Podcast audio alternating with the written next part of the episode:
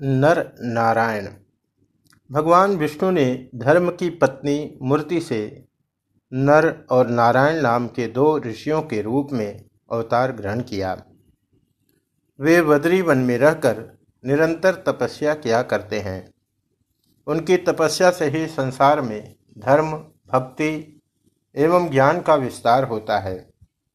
उन्हें की तपस्या के फलस्वरूप संसार में यत्किंचित सुख शांति के दर्शन होते हैं।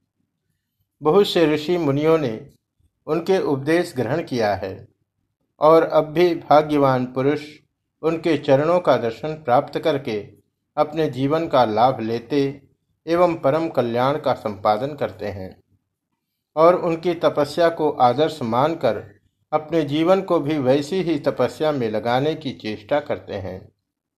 नारद, व्यास, उद्धव आदि महाभागवत भी वही निवास करते हैं और अधिकारी पुरुषों को उनके दर्शन भी होते हैं।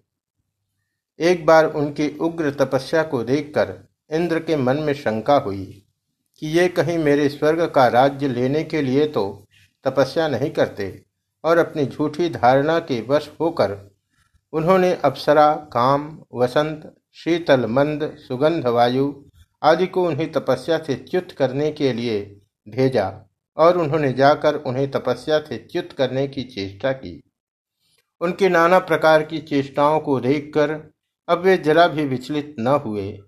तब काम, अप्सरा एवं वसंत आदि भयभीत होकर थर थर कांपने लगे। उनकी यह दशा देखकर अहंकार और आश्चर्य से रहित एवं संसारियों की इस चेष्टा को स्वाभाविक समझकर तनिक भी क्षुब्ध न होते हुए उन्होंने कहा, भाई, तुम लोग जरा भी मत डरो। हम प्रेम और प्रसन्नता से तुम लोगों का स्वागत करते हैं। तुम सर्वदा यहीं रहो और हमारा आतिथ्य सत्कार स्वीकार करो। उनकी इस अभय देने वाली वाणी को सुनकर वे सब के सब लज्जित हो गए और सिर झुकाकर बड़ी नम्रता के साथ उन दयालु ऋषियों की स्तुति करने लगे। हे प्रभो, आप निर्विकार परम तत्व हैं। आपके संबंध में यह कोई आश्चर्य की बात नहीं है। बड़े बड़े आत्माराम ज्ञानी पुरुष आपके चरण कमलों की सेवा करके काम विजयी हो जाते हैं। तो आपके संबंध में भला क्या कहना है? देवता लोगों का तो यह स्वभाव ही है कि जब कोई उनके धाम अमरावती का उल्लंघन करके और ऊपर जाने लगता है तो ईर्ष्यावश वे विघ्न डालते हैं। परंतु जिनके रक्षक तुम हो, वे उन विघ्नों के सिर पर पैर रखकर बेरोक टोक आगे बढ़ जाते हैं। बहुत से तो ऐसे हैं, जो भूख, प्यास, गर्मी, सर्दी, हवा, रस आदि की तो बात ही क्या? स्वयं काम पर विजय प्राप्त करके भी क्रोध के अधीन हो जाते हैं। उसे नहीं जीत पाते, और इसी के कारण उनकी चीर संचित तपस्या नष्ट हो जाती है। परंतु आप तो देवाधिदेव नारायण हैं। आपके सामने ये काम क्रोधादि विकार कैसे फटक सकते हैं? उनकी स्तुति सुनकर भगवान ने अपनी योग माया से एक बड़ी अद्भुत लीला दिखाई। उन सबों ने देखा कि एक साक्षात लक्ष्मी के समान बहुत सुंदर सुंदर स्त्रियाँ नर नारायण की सेवा कर रही हैं। उन्हें देखकर तथा उनके गंध से मोहित एवं उनके सौंदर्य, औदार्य आदि गुणों से हतश्री होकर वे सब चुपचाप खड़े रह गए।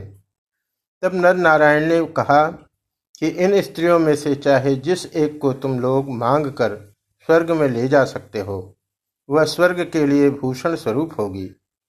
ऋषियों की आज्ञा मानकर उन लोगों ने अप्सराओं में श्रेष्ठ उर्वशी को लेकर स्वर्ग के लिए प्रस्थान किया और वहाँ जाकर सब देवताओं के सामने भरी सभा में भगवान नारायण की महिमा कह सुनाई, जिसे सुनकर देवराज इंद्र चकित स्तंभित एवं भयभीत हो उठे।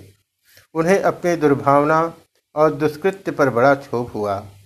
भगवान नारायण के लिए यह कोई बड़ी बात नहीं, इससे उनका ऐश्वर्य नहीं सूचित होता, बल्कि जो लोग काम पर विजय प्राप्त करने पर भी क्रोध के अधीन हो जाते हैं अथवा क्रोध पर विजय प्राप्त करके भी अभिमान से फूल उठते हैं, उनके कल्याण के लिए ही यह आदर्श स्थापित किया है।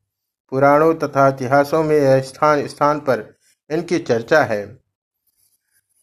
बड़े बड़े ऋषिगण इनसे उपदेश ग्रहण करते रहते हैं और वैष्णव संप्रदाय के तो ये सर्वस्व ही हैं।